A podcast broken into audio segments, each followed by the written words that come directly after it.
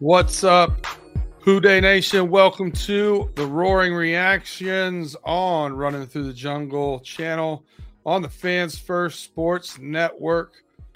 We are a day late, but not a dollar short. A little traveling. Uh, I was in Michigan this weekend for games, so things got a little bit crazy visiting some family and uh, whatnot. But back at it, back in the studio again I'm your host, Brandon Herriott, with your host, Justin Lacey and Tim Lyons. What's up, Justin? Hey, how you guys doing today? I'm doing I'm doing pretty good. We got a nice little win. You know, we I know we're gonna go much deeper into it, but the weather's getting colder out and it's time for some real football weather. So we hitting hard out here. Yeah, you know, you said something backstage that really hit home too. Like uh, I think our reactions probably at, at four o'clock we were a little bit different than our reactions were around nine o'clock, I would say. So For sure. it's actually nice to soften that blow a little bit, do it the next day because a lot of teams, some of the best teams in the NFL, didn't look all that great. They did not. I mean, uh, you, did you look at Buffalo and New York uh, last night? Um, Buffalo, I, I that spread was a hell of a lot bigger than what we thought it was going to be coming into the game. And then the Bills just didn't even look good at all. They, they still put out the win, but the Giants more or less lost that game because they were rolling on one inch line in, at the end of both halves to either yeah. kick a field goal or win the game, and they missed it on both both times. So yeah, it was it was a tough it was a tough sledding for a lot of teams, a lot of great yeah. teams, I should say. You know, they've been definitely a, a Dr. Jekyll and Mr. Hyde team. The Buffalo Bills had, and I, I've heard a lot of the well, you know, the travel back from the UK game well, the Jags didn't look that way. They were over there for two weeks. They came back, looked good. Yeah, they they were great. But Tim, hey, we eked one out against your sea chickens. You don't have to eat crow over there in the in the great northwest. So wasn't pretty, but you got what you needed. Yeah, man, we got the win. Um, I don't have to listen to Seahawks uh, running their mouths for the rest of the year. Um, you know, today is a gloomy day here in Seattle. Uh, 100% chance of rain, and I think it's all Seahawks tears.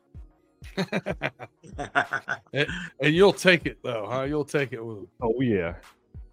All right. Well, uh, you know, we're back in since we did get a chance to listen to these. We're going to go through a little bit of this uh, coach's cliff notes here for you. If you're not familiar with the coach's cliff notes, this is what you come to us for. You don't have to listen to 20, 30 minutes. You don't have to listen to the terrible audio that is the Cincinnati Bengals post game. I don't know why or what they do. They cannot get it together. Zac Taylor cuts out at every press conference that's at home. I can hear him fine when they're on the road. It's just, it's nutty to me. They can't figure that out. But you come here, you like and subscribe to this, you get our notifications you give us those five star ratings, and then you get us listening to all that stuff, trimming the fat off of it and giving you the white meat. Zac Taylor said what Zac Taylor says for 90 95 probably percent of his uh, press conference. He was in good spirits. There was um, even Joe Burrow even quoted, um, and I think Zac might have too, that we're not going to apologize for win uh, quote, but you know, he took some more responsibility. That's been the theme over the past couple weeks. Um, I'd say three weeks, which I like. Um, we got to be better on offense. He said, even myself and play calling, he said, I got cocky with some things in the second half.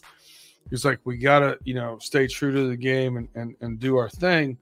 Um, he said, we just have to get the ball in the end zone. I agree one way, shape, or form, we can't score 17 points with this much talent. I mean, you're talking about we got three guys on that offense that are all pro, all league, all world. The three of them together probably going to make over $100 million in the next couple years. I, I, agree with him. Justin, any takeaways on uh, on Zac's thoughts there for the uh, coach's cliff notes? Yeah, you know, um, I really liked that he's really owning an accountability once again, and it just speaks volume to where he needs to grow as a head coach, more specifically on the offensive side of the ball.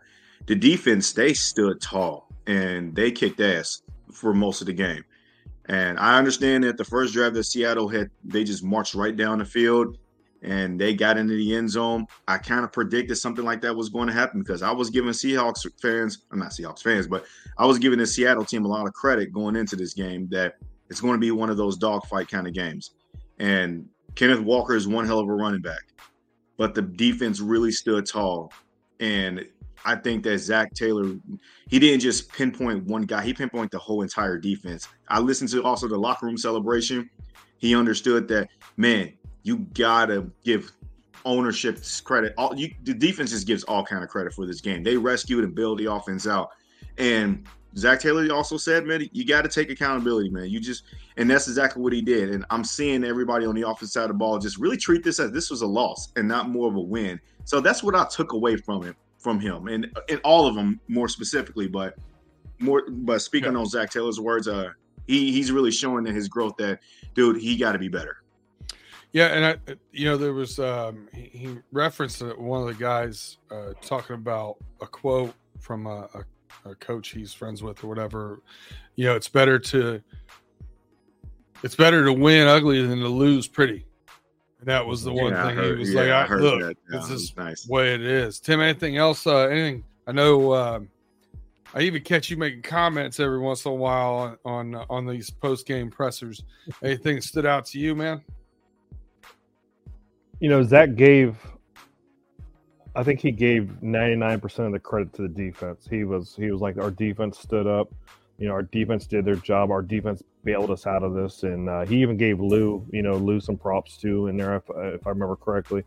Um, you know, yeah, like Brandon said, 99%. It's the same BS. It's uh, you know, we got to do better. We got to do better. You know, we got to score points. Yeah, well, you know, it is football. We do got to do better, and we do got to score points. But thank you, Captain Obvious. But uh, you know, yeah, my biggest point, my biggest thing was is that he did praise the offense, or excuse me, praise the defense, and um, he did take accountability. You know, same as you guys all said. You know, uh, Joe, when he came out, short and sweet. Um, you could tell he was annoyed, but he's polite. So um, he he didn't say anything uh, too over the top anything uh, uh, along those lines, but he, he did just, in a very dejected way, said we were horrible in the second half. Mm-hmm. That was mm-hmm. that was Joe Burrow's big takeaway, and he exited stage left quickly. He mm-hmm. took enough questions to get, you know, like he didn't he didn't. I mean, it wasn't short to the point where he showed up and said, "I'm just here so I don't get fined." He answered some questions, but he was when there was a law. Thank you, and he was out. You know, um, anything you took away from his short and sweet press conferences, Tim? You got anything? Um, you know, we'll just have to watch the film. Thank you. Have a good day. there it is, folks. The Joe Burrow presser. Congratulations. Uh, that's good stuff, Tim. Justin, anything from you? I mean, that's I mean, what what can you what can you say? Hey, that, he wasn't was happy. He should job. have been happy, right? Yeah, that was a good troll job, Tim. Yeah, no, I'm first and foremost, and this is another reason why I, I wanted to say that it's pretty much good that we did the roaring reaction show today, even though we should have done it yesterday. But the reason why I'm glad that we did it because it gives me a chance to evaluate how this team is coming off after this game. And Joe Burrow's mindset is exactly how my mindset is when it comes to evaluating this team. They got to be better offensively they can't be going into these games with rushing 13 times. Mixon had 13 carries, I believe. Once again, under 100 yards. I mean, he ran the ball somewhat effectively here and there, but not as effective as what Kenneth Walker did for Seattle. It was very frustrating. They scored basically no points in the second half. I know they got a field goal, but at the end of the day, it was like Burrow couldn't Defense complete a pass to save his. They did, but it felt like the offense couldn't complete a pass to save their lives, and that was just annoying and it was frustrating, and it just made it feel like that we were going to lose this game when we started off thinking that Burrow was probably going to have one of his best games of the season, and mm-hmm. for it to end in that in that way, I know Burrow was thinking to himself exactly what we're probably saying. This is unacceptable. We can't be doing these kind of things. We're supposed to be a championship caliber team. And to muster up only 17 points in a day that we played damn near flawless football the first two drives of the game, it's mm-hmm. really not excuse. This is not excusable. This is not going to be the type of football that's going to have us win games when we head on the road to play San Francisco. This is not going to be the type of game that when Buffalo comes into town or when we eventually have to go on the road and face Baltimore and then play Kansas City again and even Pittsburgh. These type of efforts are inexcusable. But again, he yeah. did give a lot of credit to the defense, and I was very happy to see that as well too. Kind of like he mimicked what Zac Taylor said in his presser, but also Burrow said this in his post game interview with Evan Washburn after the game he just gave a ton of credit to the interview uh, to the defense for stepping up and carrying us through. And he even said, like you just said, offense was horrible in the second half. Like it, it was like he gave a mm-hmm. strong emphasis that we were horrible in the second half. And this is and kind of like how he did that little quick ran off the kind of walk off the podium real quick. I don't, I'm, I'm not tolerating this. He did the same thing with Evan Washburn too. After he gave short, sweet answers, just got to be better, and then he just yep. walked off. You know, he's not mm-hmm. apologetic for the win because he is going to, you know, celebrate us winning because it's hard to win games in this league. But at the end of the day, you got to be better, and he yeah. understands that. And I'm going to carry that mentality along with him because it's like I don't need to be too hard on him because he understands and knows that he's not saying, "Oh well, we'll be fine, we'll be fine." He's not doing that. This is unacceptable, and he knows. Unacceptable. We have to be better. You know, and I agree with you. And he pretty much paraphrased his his interview perfectly and um, you know Zac Taylor's was accountability, but then a lot of the coach speak stuff. Um, my favorite one, and this is something we get the pleasure of doing this on Monday instead of on Sunday right afterwards, is being able to give you a Brian Callahan quote here. Says there's an accountability factor where nobody coaching, playing has met our standard, and our standards high and it should be because we're capable of being really good. And thus far, we haven't been. There's been a lot of reasons for that, but ultimately, nobody cares. That's the quote I want. That's the soundbite. Yes. That's the that's what I want out of out of out of the coach. I want a little more fire. You know, Zac gives the no. take responsibility, fluffy, fluffy, fluffy.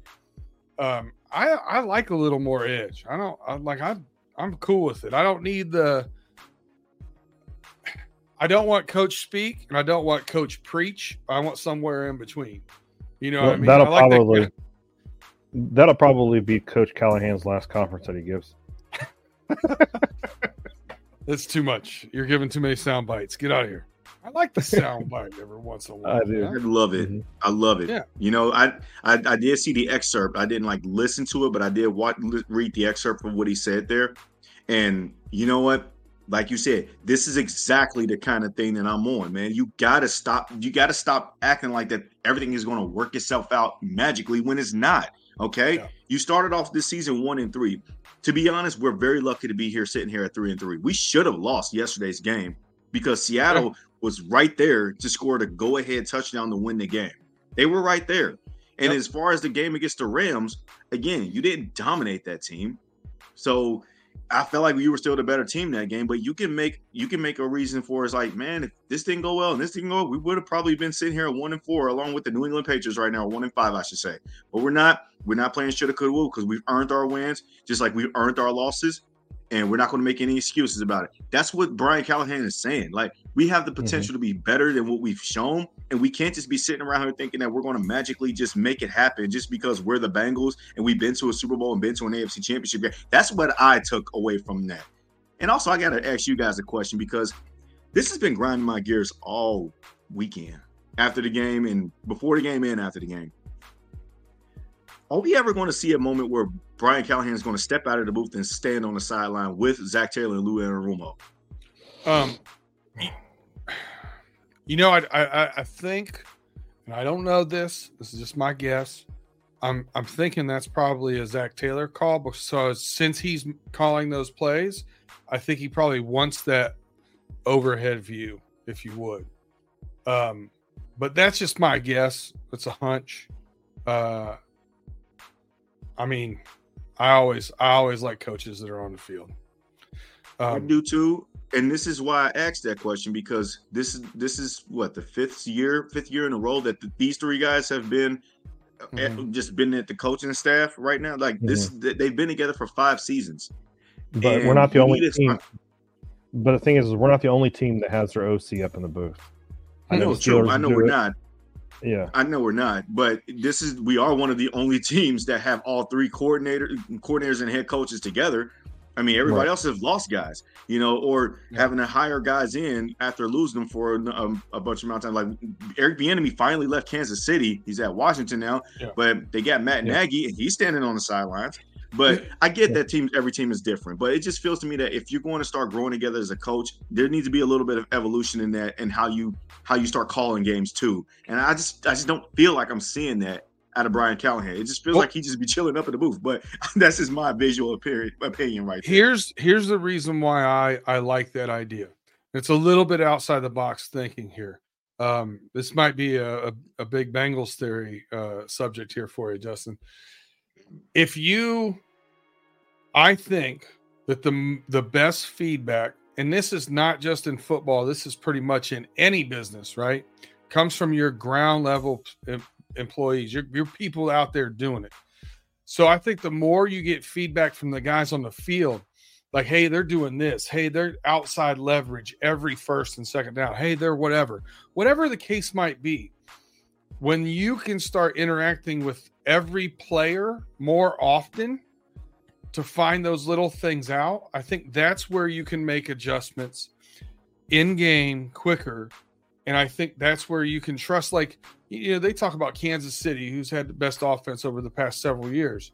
And they talk about how those guys in practice are giving play ideas and drawing up plays and they take them and morph yeah. them into something. And like, that kind of stuff for the team we have right now, we should be doing that. We should be able to get that kind of feedback, not just from Joe Burrow, not just from Brian Callahan, Zac Taylor, but Zac Taylor's the head coach, right? He's he's looking over everything.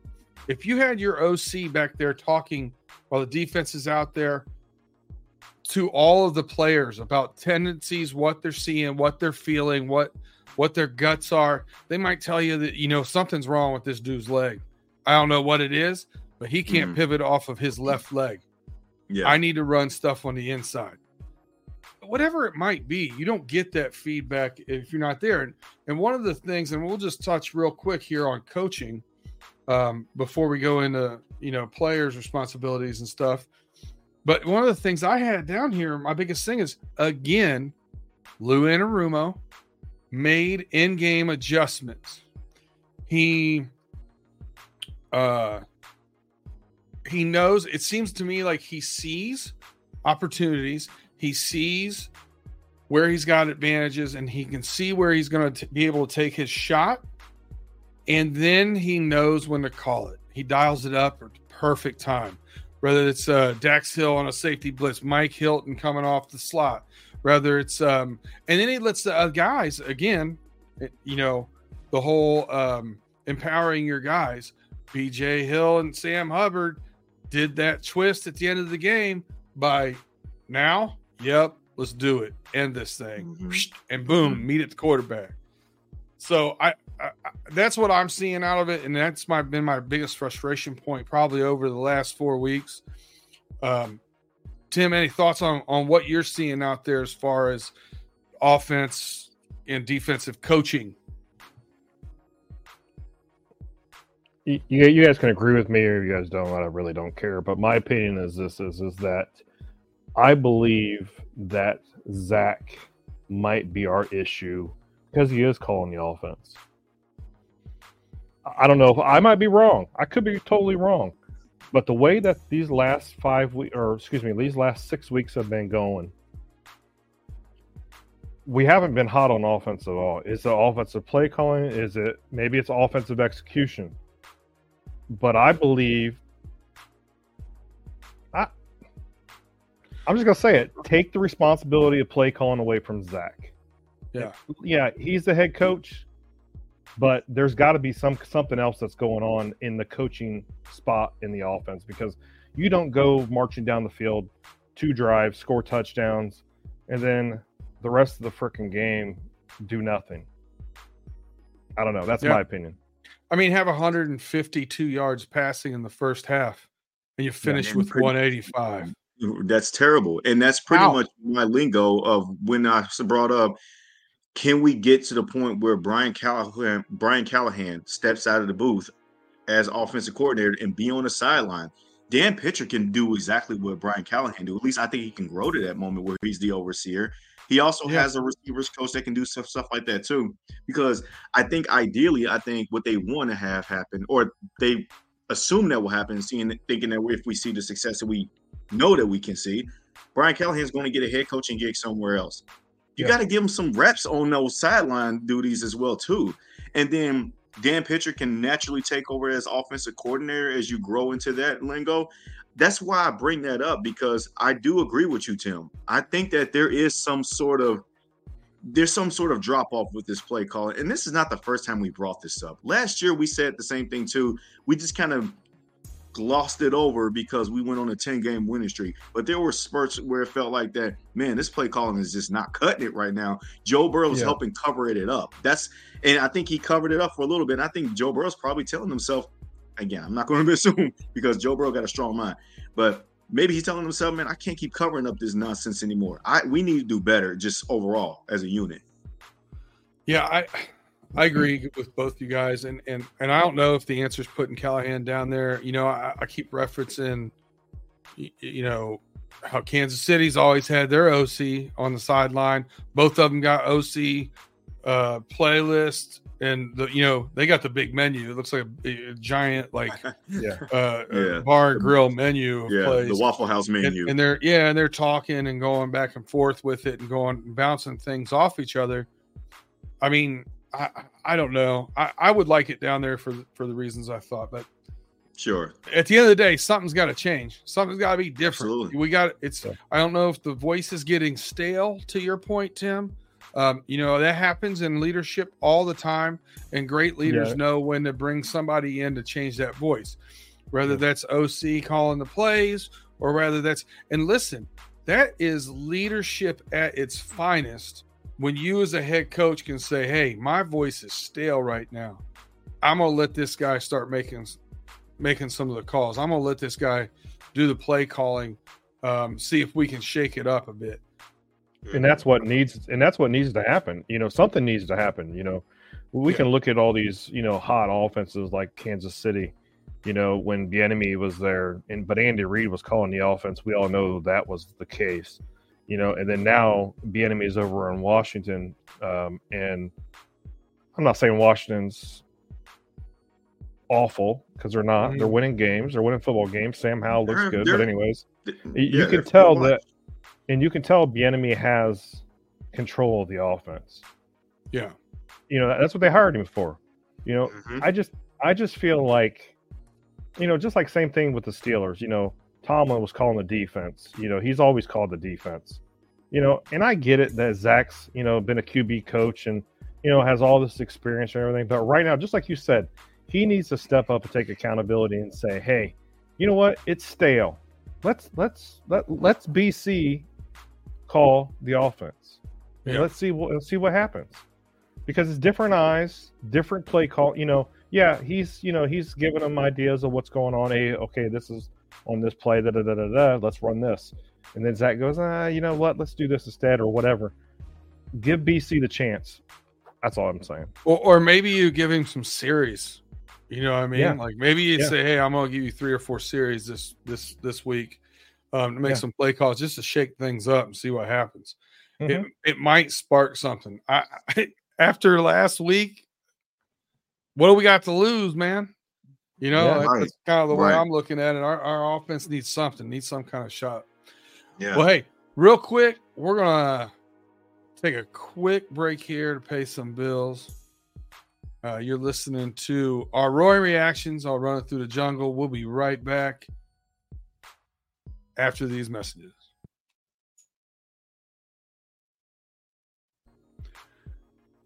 Welcome back to our roaring reactions here on the Running Through the Jungle channel. I'm your host, Brandon Herriott, with your hosts, Tim Lyons and Justin Lacey. All right, we've covered enough of the coaching. I feel like we could probably talk about that until the after the bye week, uh, and get right back into San Francisco. But we're gonna we're gonna get off of them now. We got plenty of stuff to talk about. Um, we've alluded to the offensive struggles. Did you see anything offensively? You know, maybe it was just for one half, maybe it was for the game, whatever it was. What did you see offensively that you liked? Justin, it had to be something. What was it? Joe Burrow's quick passing attack, man, is lethal. And he he again, I'll preface by saying I gave so much credit to the Seahawks defense because I thought they were very fast, they were very elusive. Um, they just came off of a game where they had 11 sacks on the New York Giants offense, which it's not really going to say too much because it is the Giants and they're not doing very well this season. But that still doesn't change the fact that they got 11 sacks against that team. So I was very nervous coming into this game that they were probably going to match up pretty well against us. But Joe Burrow's quick passing game just showed that, man, even though those guys are fast, Joe Burrow's mind and the way he processes is even faster. And that's the thing that I really like the most. The big plays are obviously going to be there, but especially when you see him and Ja'Marr and they're on sync with, with one another, it's almost just like it's harmony. It's like beautiful and then just it's just beautiful touch. It's it's great football. Ja'Marr made a catch down the sidelines, I believe. It was a nice quick throw for a nice, I think it was like for 21 yards. And then he did a nice little spin move to juke out of two people and obviously got tackled. But mm-hmm. those are the kind of things that I just love seeing from this offense. Yeah. When Ja'Marr Chase is going, this, this the rest of the offense goes. That's what it seems right. like. Ja'Marr is the key that unlocks everything about this offense. But yes, you still need to supplement it with a great rushing attack, which we haven't really found that balance yet. But I still I still feel like that the key to this to this Bengals offense, obviously Ja'Marr Chase, but Joe Burrow's rhythmic passing, whether if it's quick passing or just throwing pass, it's just so lethal. And you can just see his mind just beat faster. He has a chess move answer to whatever the defense does. And I saw that on the first two drives. And honestly, throughout the whole game, it's just again, completions just couldn't get made really in the second half. But that wasn't really all Bone Burrow. It was other factors of the offense too. But if I had to say one thing I like, it's that. Yeah, and I also thought Joe got off the spot again two weeks in a row, scrambled around. Mm-hmm. There were a couple times he was running around. I was I was yelling, "No, get down, just go down, just go down." Um, but I'm worried about the calf. I think he's looking better. I like having a week off right now. Um, I'm, I'm hoping we can put that thing behind us. Um, Tim, now I know you wanted to give your offensive game ball to the water boy. Was there anything else other than the water boy that you saw out of the offense that you liked? You know, Joe, he did. He he surprised me and then he shocked me. And then I was like sitting here going, No, no, no, no, no, no, don't do that. Don't do that. You know, I remember one pass he threw, I swear he did like a pirouette, you know, like single toe pick spin in the air and then threw the ball. And I was like, wait, oh, Joe, don't know, you know but seeing Joe back, you know, playing mobilely, you know, he actually ran for a first down too.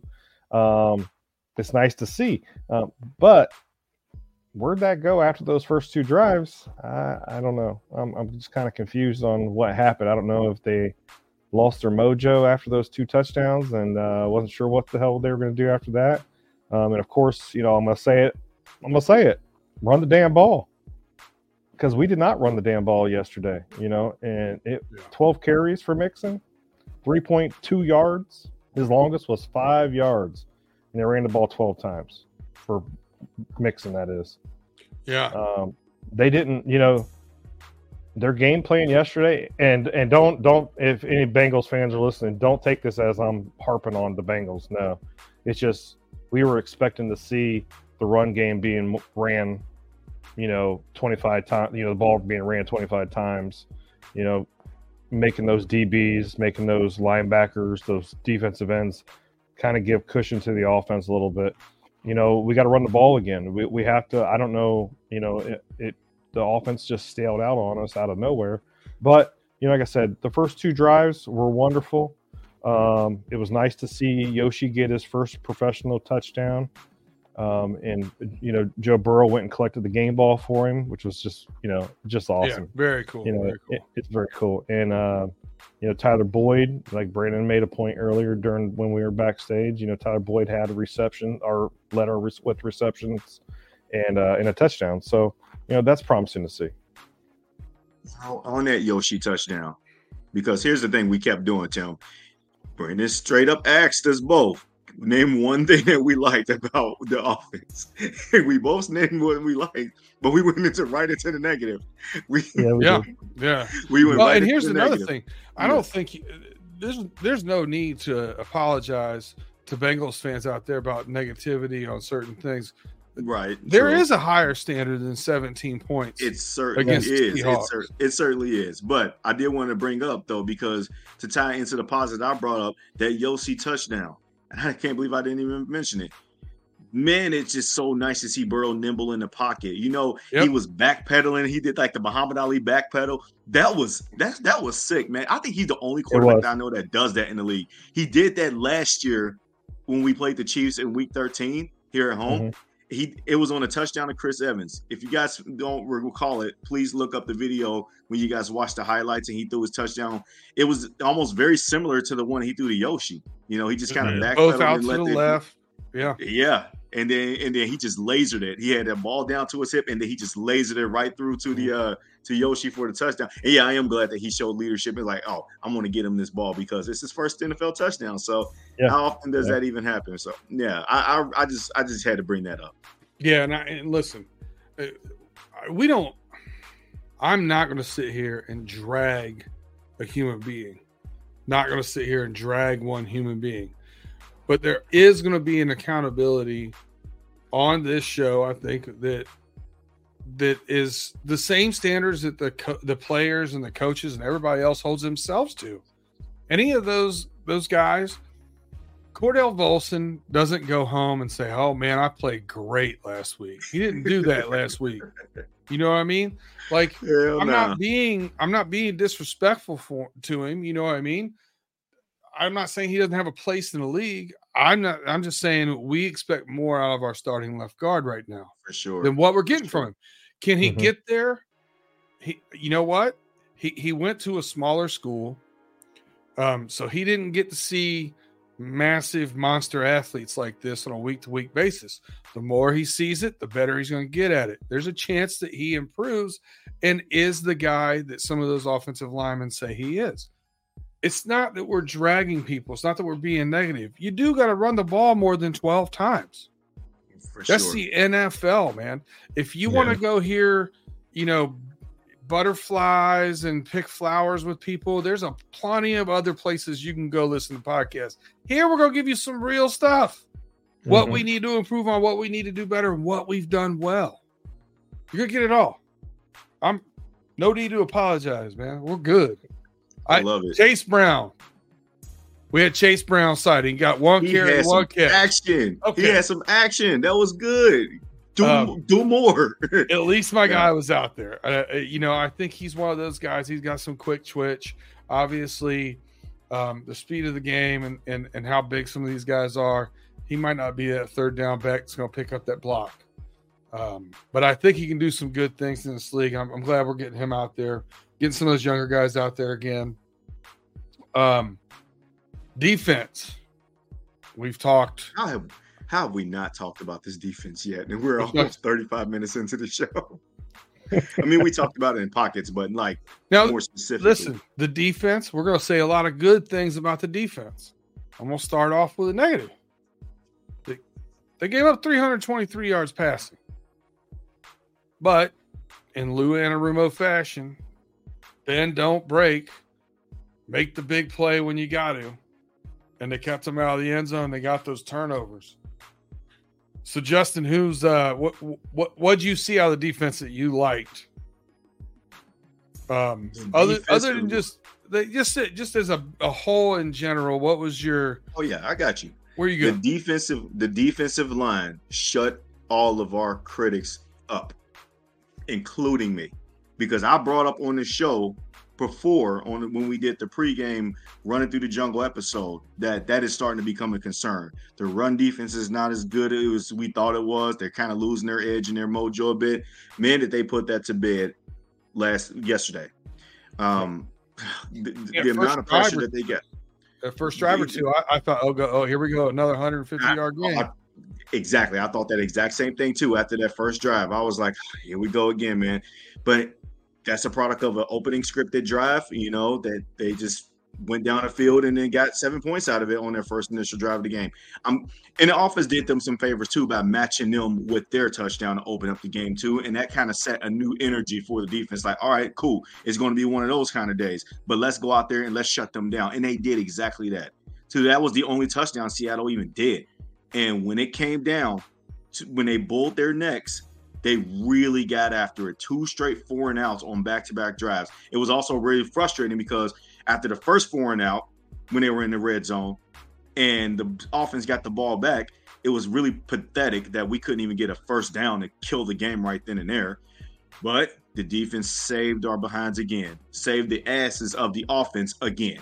And man, when you thought that Geno Smith lasered that throw into Tyler Lockett to get them into the red zone and then to the goal line, we all as fans thought to ourselves, this is how we're going to lose this game. Oh my goodness. Yep. We did all yep. this work.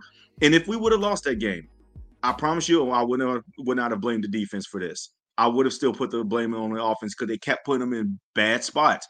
But the defense rose up to the occasion and was like, no excuses. Let's go out there and win this game and shut these boys down. And they did exactly that. Sam Hubbard, Trey Hendrickson, BJ Hill, DJ Reader, they all got in there and just started hitting guys. And it was just amazing to watch. So the entire defensive line, they shut all of the critics up, man. I give them credit for that. Yeah, if BJ Hill plays like that all season, we're going to be a really good defense. For sure. It changes the interior when it's him and DJ Reader playing at that next level. Um, you know, I keep saying it week after week, and, and, and maybe I am a homer as a Michigan fan, but my boy Dax Hill, man, he came up, made a couple plays in the run game. Mike Hilton came up, made a couple plays in the run game. Uh, Cam Taylor Britt made a couple plays in the run game. These guys are not as smaller defensive backs they are not afraid to put their nose in there. And I thought that was a huge difference in, in stopping that run too. That stretch play, mm-hmm.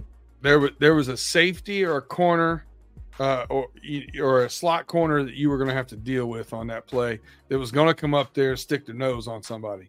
Uh, mm-hmm. So I really enjoyed that. Tim, what did you get from the defense that really stood out to you? Yeah, this was the best defense that we've had all all you know for you know the whole year so far. This is the best defense we've had. You know, for them having to be on the field for 34 minutes, they played ball. They stopped the Seahawks from scoring touchdowns. Yeah, they, they allowed that first one, the first drive. But after that, you know, they actually stepped up. They shut them down.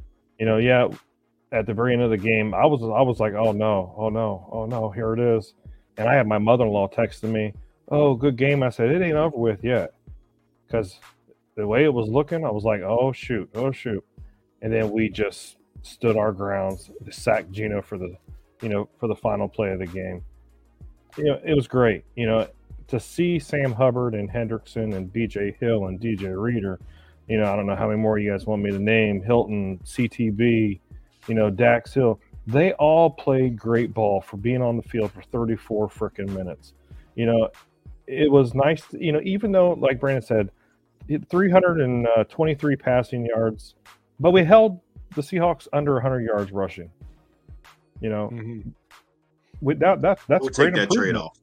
I yep. yeah, I'll take that trade off. Yeah. I'll take that any day because you know, like, like yeah, like I was afraid that at the very beginning when that game started, I was like, oh shoot, here comes uh what that what's that cat's name? The the running back Walker.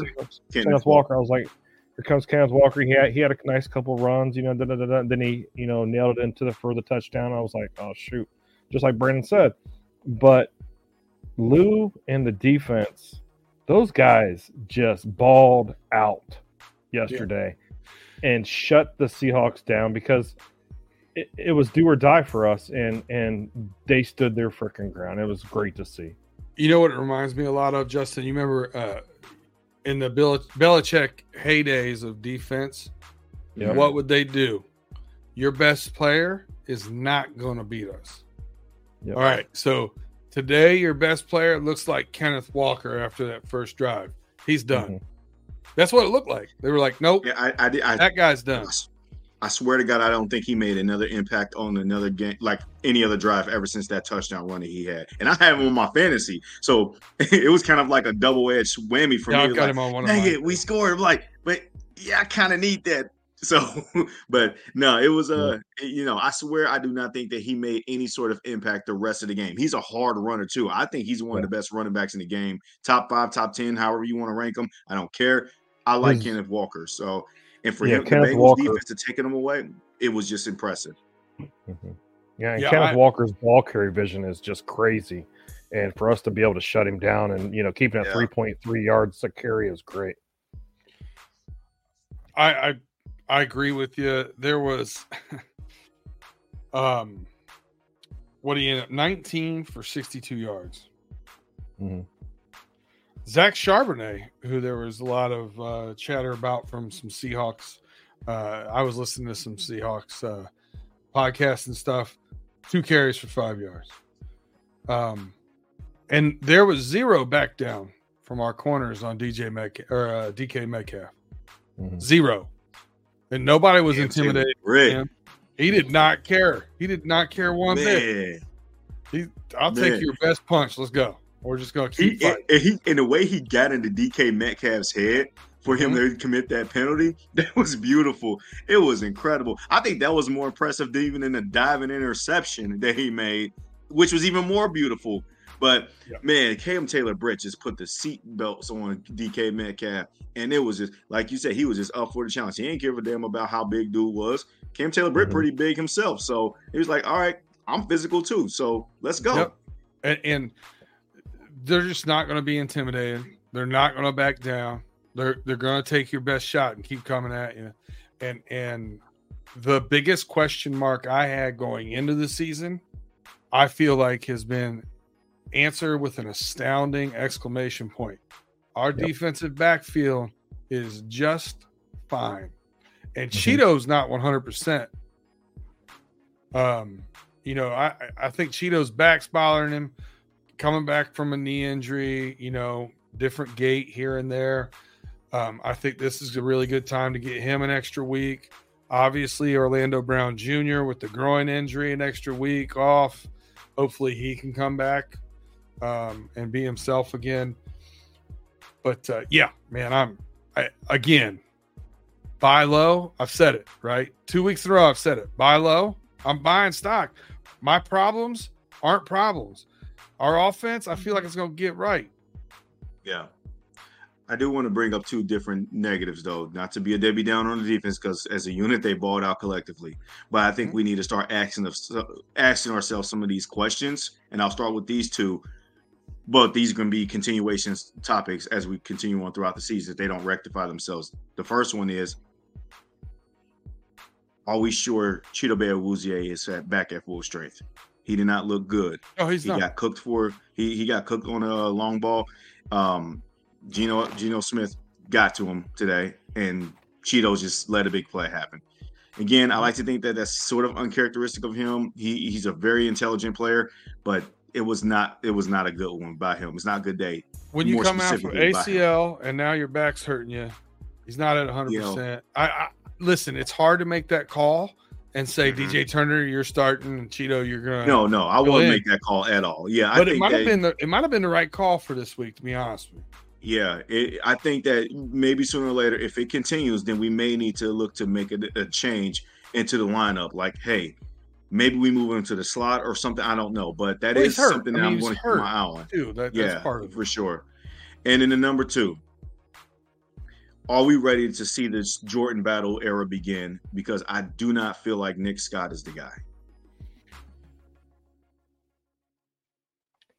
I don't know. I- I kind of like the way they're using them now and rotating things in. Mm-hmm. Um, I, I'm not. I'm not 100 percent sure yet. I'm not 100 percent sure. Okay. I That's like fair- I like Battle. I think Battle is going to be the better of the two. Sure. And like I said, those are things that we can continue to talk about if these things persist. Um, maybe on the next episode when we Something actually to keep your eye on. Yeah, it's something to kind of pay attention to because look, we're at the bye week now. It's going to be a track meet the rest of the way going into the second half of the season, and we still got some things. We got questions to answer. So for me on the defensive side, I'm just going to stick with those two for now. So it's that time of the uh of the show where we gave we gave our predictions on uh offensive and defensive game balls. But now we're gonna give our game balls out.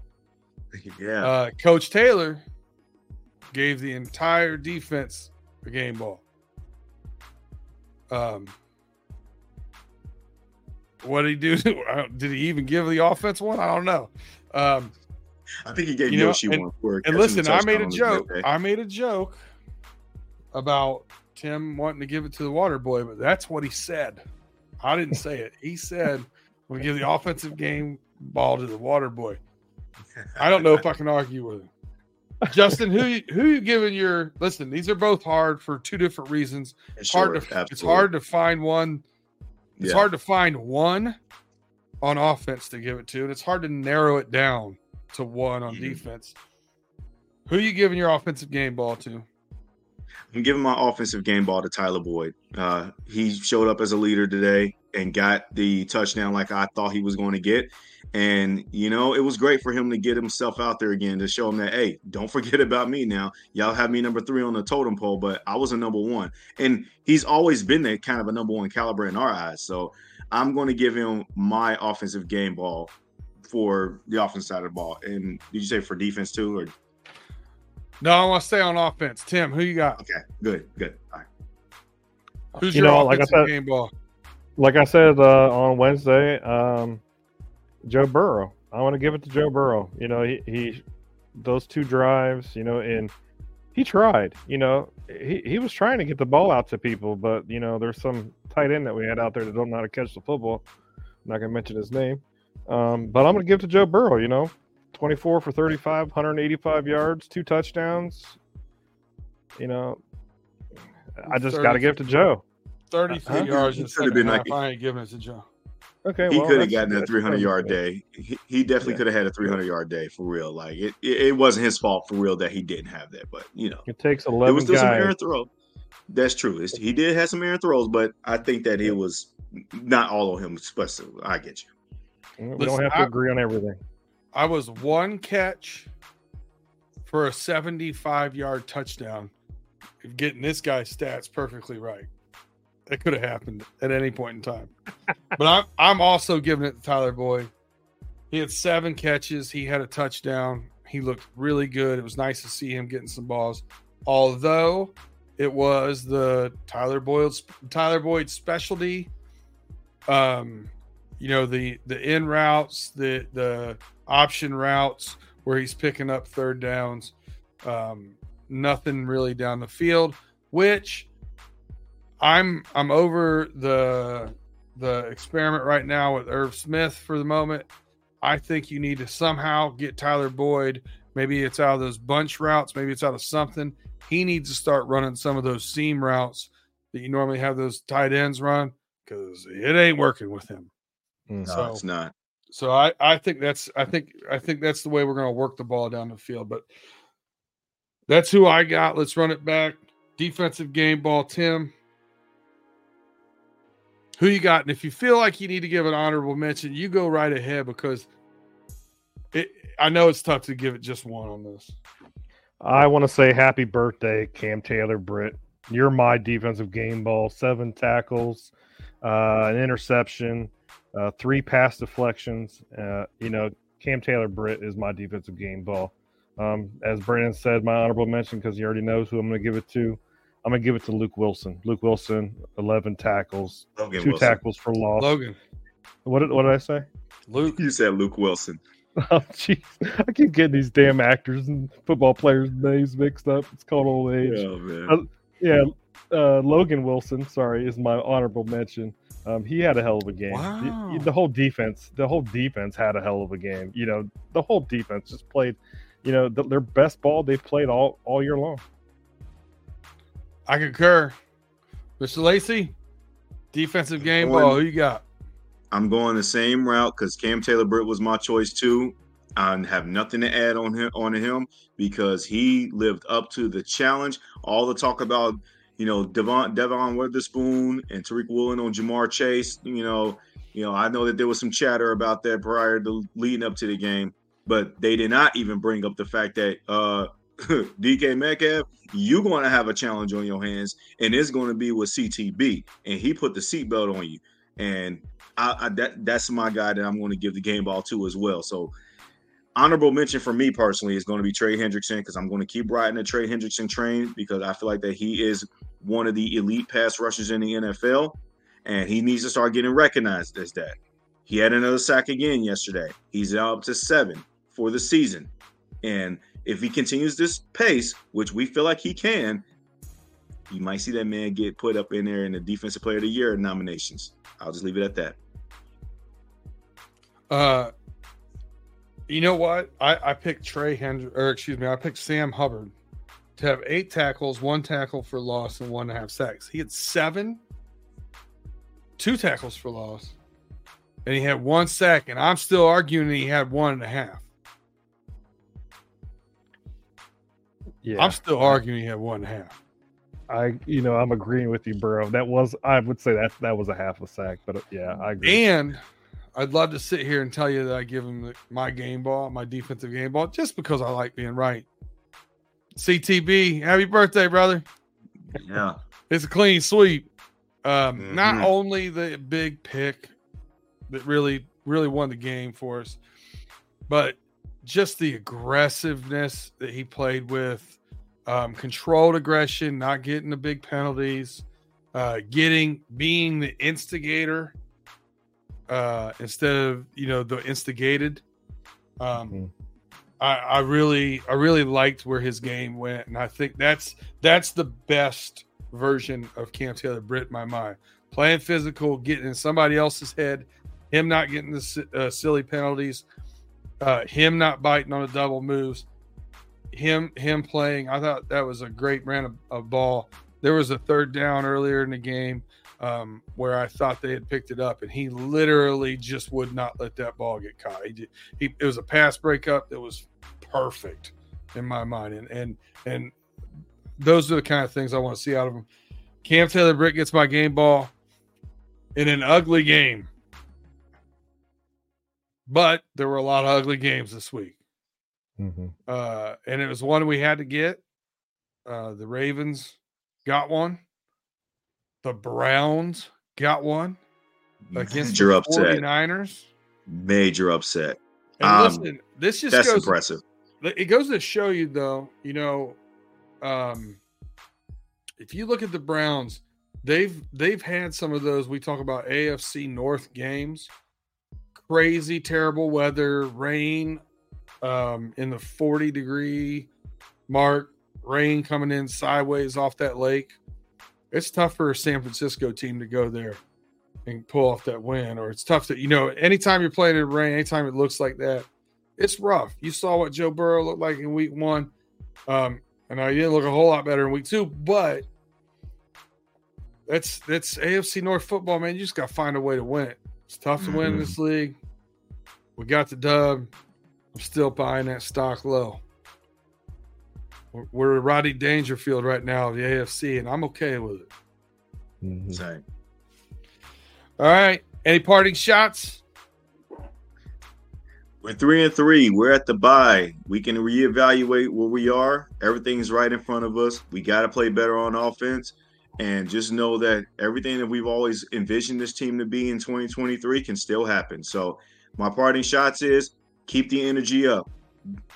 Just be hard on them if you have to. We got a tough stretch coming. 49ers, man, we, we got to be ready for them boys. You know, they just took a L against the Browns, as you just mentioned. So we better be ready to get their best shot when we go and see them out there in Santa Clara. Tim, We got Parting the shot. 49ers headed into the bye week. head into the bye week. 49ers, when we come back, the Bills, the Ravens, the Steelers twice, the Kansas City Chiefs. We got to get right on this bye week. We just got to get right. They got to get all on the same page. Um, go out there and play tough nose AFC North football. Mix in that run. Mix in that run. Get those boys to get soft on that on that defensive line so Burrow can throw that ball 68 yards down the field to Ja'Marr Chase for a tutty. Let's get right. And I think this is the week that we get right is this bye week. You know, we need this bye week. And I, I see some positive things coming. Maybe there's a chance that we take the AFC North back cross my fingers and my toes. But let's get right this week. Yeah, I agree, man. Uh, there's definitely a bootstrap mentality that I think needs to happen on that front seven, those uh, uh and those the offensive line, um, and man, Orlando Brown Jr. needs to be healthy with Bosa running around out there. But my biggest thing is this: this team plays the best when they're loose and they're out there having fun. We got to play up tempo and go have some fun. Amen. Take a few days off, get your head right, relax. Ain't nobody out here giving up on you. National media might, but uh, you know, Bengals fans out here, we see what we got. So, I uh, I expect the offense to right the ship but it's it's a, it's a gauntlet we're coming through. Let's go get them. Who Dey Nation, have the week off. You'll still hear from us. Uh, Wednesday night we'll be on YouTube. Thursday morning we will be out there for your Spotify, Apple Pod, Google Pod. Um, our, our Mr. Chase Younts has been doing some pretty cool things down in Cincinnati. Uh, so I know you didn't get the cutting to uh, cut to the chase last week. Um, but he was doing some live game stuff down there for Bearcats. Uh, I mean, he called Nell, but he he did well. Uh, I heard some of the some of the stuff out there. He did put it up on YouTube, so check that stuff out. Um, boy, got some chops, man. Props to props to you, Chase. So that's all for our roar reactions, our coaches cliff notes. We'll be off next week. For me, Brandon Herriott, Tim Lyons, Justin Lacey. We're out of here. Who Dey Nation. Who Dey. See you two weeks. Who